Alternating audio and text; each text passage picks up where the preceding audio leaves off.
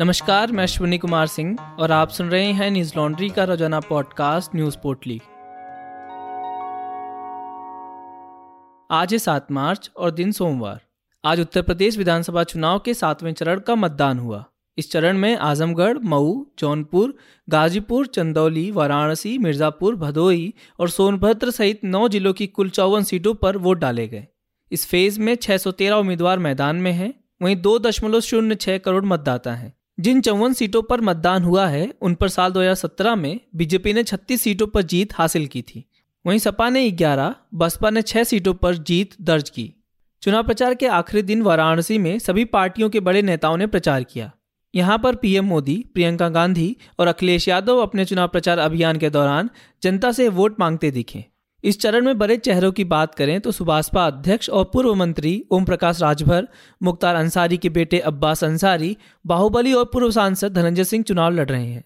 बता दें कि उत्तर प्रदेश समेत 5 राज्यों में विधानसभा चुनाव हो रहे हैं। उत्तर प्रदेश में यह अंतिम चरण का चुनाव हो रहा है, वहीं अन्य राज्यों में वोटिंग पूरी हो चुकी है। 10 मार्च को सभी राज्यों के नतीजे आएंगे। गौरतलब है कि आज शाम 7 बजे से उत्तर प्रदेश, उत्तराखंड, पंजाब, गोवा और मणिपुर के एग्जिट पोल भी आएंगे। अभी 4 राज्यों में बीजेपी गठबंधन की सरकार है, वहीं सिर्फ एक राज्य में कांग्रेस की सरकार है। न्यूज लॉन्ड्री की टीम 5 राज्यों में हो रहे विधानसभा चुनाव की कवरेज के लिए ग्राउंड पर है। आप जानते हैं कि न्यूज लॉन्ड्री किसी से विज्ञापन नहीं लेता। हमारे एनएल सेना सीरीज को सपोर्ट करें ताकि हम चुनावी राज्यों की हकीकत आप तक ला सकें। हमारे एनएल सेना प्रोजेक्ट को सहयोग देने के लिए newslaundry.com पर जाएं और सेना वाले बटन को दबाकर असेंबली इलेक्शन 2022 प्रोजेक्ट को अपना सहयोग दें और गर्व से कहें, मेरे खर्च पे आज़ाद हैं खबरें। एनसीपी नेता और महाराष्ट्र सरकार में अल्पसंख्यक मंत्री नवाब मलिक ने टाइम्स ऑफ इंडिया अखबार को एक खबर के लिए माफ़ी मांगने के लिए नोटिस भेजा है। नोटिस में कहा गया कि अखबार नोटिस मिलने के 2 दिन के अंदर माफ़ी मांगे या 100 करोड़ रुपए की मानहानि के लिए तैयार रहे। नवाब मलिक ने यह नोटिस टाइम्स की उस खबर पर भेजा है जिसमें बताया गया कि गुजरात की कंपनी जो पाकिस्तान समेत अन्य देशों को सीएनजी निर्यात करती है, उसका कनेक्शन नवाब मलिक से है। इस बीच मनी लॉन्ड्रिंग और अंडरवर्ल्ड से कनेक्शन के मामले में मुंबई की विशेष अदालत ने नवाब मलिक को 14 दिन की न्यायिक हिरासत में भेज दिया है। टाइम्स ऑफ इंडिया की 3 मार्च को प्रकाशित खबर में बताया गया कि गुजरात की firm associate high pressure technology private limited और touchwood real estate private limited दोनों में मलिक के बेटे फराज निदेशक थे। मलिक ने Bennett Coleman and company limited के managing director Vineet Jain, company के vice chairman Sameer Jain, Times of India के मुख्य संपादक जयदीप बोस और खबर लिखने वाले पत्रकार प्रदीप ठाकुर को यह कानूनी नोटिस भेजा है। नोटिस में कहा गया कि लेख तथ्यात्मक रूप से सही नहीं है क्योंकि ईडी के किसी अधिकारी ने प्रकाशन या इससे जुड़े किसी व्यक्ति से बात नहीं की, क्योंकि इस मामले की अभी जांच चल रही है। बता दें, ईडी द्वारा गिरफ्तार नवाब मलिक के इस्तीफे की मांग बीजेपी कर रही है, लेकिन एनसीपी प्रमुख शरद पवार ने गिरफ्तारी को राजनीति से प्रेरित बताया। ईडी ने जिन आरोपों के तहत नवाब मलिक को गिरफ्तार किया है, ईडी का आरोप है कि नवाब मलिक ने दाऊद इब्राहिम के सहयोगियों हसीना पारकर, सलीम पटेल और सरदार खान के साथ मिलकर मुंबई की कुर्ला में मीनार प्लंबर की पैतृक संपत्ति को हड़पने के लिए एक आपराधिक साजिश रची है। रूस यूक्रेन युद्ध का भारतीय बाजार पर भी असर होने लगा है। जारी युद्ध के कारण रुपये में गिरावट आई है। अब $1 के मुकाबले रुपया 76.98 हो गया है।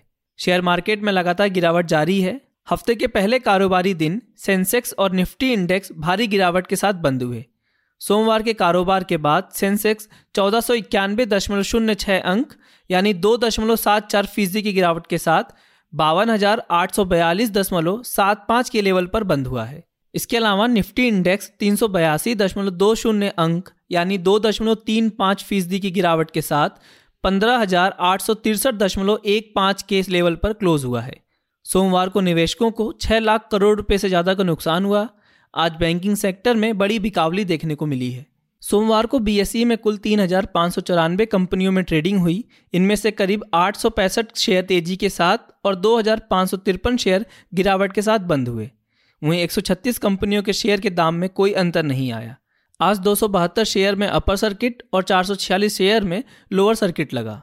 रूस और यूक्रेन के बीच बढ़ते तनाव ने कच्चे तेल की कीमतों में भारी बढ़ोतरी की है, जिससे घरेलू मुद्रास्फीति और व्यापार घाटे को लेकर चिंताएं बढ़ गई हैं। इसके अलावा विदेशी कोषों से लगातार बाहर जाने और घरेलू शेयर बाजार में गिरावट से भी निवेशक प्रभावित हुए हैं। सेंसेक्स में सबसे अधिक गिरावट दर्ज करने वाले शेयरों में Maruti Suzuki, Mahindra and Mahindra, Larsen and और आईसीआईसी बैंक शामिल थे। एनडीटीवी की खबर के मुताबिक अंतर्राष्ट्रीय तेल मानक ब्रेंट क्रूड 8.84% बढ़कर $128.6 प्रति बैरल के भाव पर पहुंच गया है।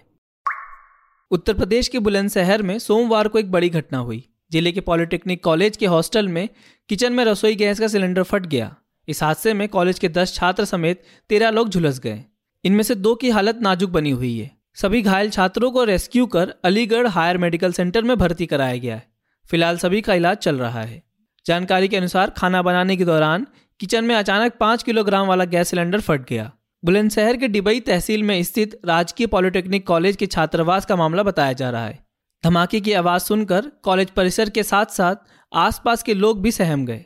घटनास्थल से तत्काल सभी घायलों को निकाला गया और उन्हें अस्पताल भेजा गया। इस मामले में जिला अधिकारी सीपी सिंह ने बताया कि 5 किलोग्राम का सिलेंडर फटने से 10 छात्र झुलसे हैं, जिनको तत्काल स्थानीय लोगों और पुलिस की मदद से अलीगढ़ मेडिकल कॉलेज में भर्ती कराया गया। हादसे में घायल एक छात्र ने बताया, सुबह नाश्ते के समय कैंटीन में तेज धमाका हुआ, जिससे वहां बैठे छात्र घायल हो गए। रूस और यूक्रेन में जारी युद्ध के बीच पीएम मोदी ने रूस के राष्ट्रपति व्लादिमीर पुतिन और यूक्रेन के राष्ट्रपति व्लादिमीर जेलेंस्की से बातचीत की। मीडिया रिपोर्ट्स के मुताबिक पीएम मोदी ने राष्ट्रपति पुतिन से आग्रह किया कि वह अपनी टीमों के बीच चल रही बातचीत के अलावा यूक्रेन के राष्ट्रपति जेलेंस्की के साथ सीधी बातचीत करें। साथ ही रूस द्वारा संघर्ष विराम की घोषणा की सराहना की। राष्ट्रपति पुतिन ने प्रधानमंत्री मोदी को नागरिकों की सुरक्षित निकासी में हर संभव सहयोग का आश्वासन दिया। इससे पहले प्रधानमंत्री मोदी ने यूक्रेन के राष्ट्रपति व्लादिमीर जेलेंस्की से भी बातचीत की। करीब 35 मिनट की बातचीत में पीएम ने यूक्रेन से भारतीयों को सही सलामत निकालने के लिए जेलेंस्की का शुक्रिया जताया। पीएम ने रूस के साथ जारी युद्ध को लेकर जेलेंस्की से चर्चा की। इस बीच रूस ने यूक्रेन के 4 प्रमुख इलाकों में सीज फायर का ऐलान किया है। इसे उन लोगों को निकलने का मौका मिलेगा जो यूक्रेन छोड़कर दूसरे देश जाना चाहते हैं। इसी के साथ भारतीय छात्रों को भी राहत मिलेगी। यूक्रेन के जिन 4 इलाकों में रूस ने सीज फायर का ऐलान किया है, उनमें राजधानी कीव के साथ साथ मारियापोल, खारकीव और सुमी शामिल है। यूक्रेन में ऑपरेशन गंगा के तहत जारी राहत बचाव कार्य के तहत यूक्रेन से 160 भारतीयों को लेकर एक विशेष विमान सोमवार को हंगरी के बुडापेस्ट से दिल्ली पहुंचा। यूक्रेन में कुछ दिन पहले घायल हुए भारतीय नागरिक हरजोत सिंह आज पोलैंड पहुंच गए। भारतीय वायुसेना का विशेष विमान अन्य भारतीयों और हरजोत सिंह के साथ पोलैंड से आज भारत के लिए उड़ान भरेगा। रूस और यूक्रेन के बीच जारी युद्ध के बीच बाजार और प्रतिबंधों की बात करें तो यूक्रेन पर हमले के बाद अमेरिकन एक्सप्रेस ने रूस और बेलारूस में अपनी सभी सेवाओं को निलंबित कर दिया है। नेटफ्लिक्स ने भी रूस के खिलाफ कड़ा एक्शन लिया है। नेटफ्लिक्स की तरफ से कहा गया कि वह रूस में अपनी सेवाओं को निलंबित कर रहा है। वह इस फैसले में पश्चिमी देशों की कंपनियों के साथ है। द कीव इंडिपेंडेंट के हवाले से एएनआई ने बताया कि रूस सीरियाई लड़ाकों की भर्ती अपनी सेना में कर रहा है। अमेरिकी अधिकारियों के अनुसार अभी यह स्पष्ट नहीं हो पाया कि कितने सीरियाई लड़ाके हैं, लेकिन कुछ पहले ही रूस में पहुंच चुके हैं और कुछ यूक्रेन में प्रवेश करने की तैयारी कर रहे हैं। आज बस इतना ही। आपका दिन शुभ हो। नमस्कार।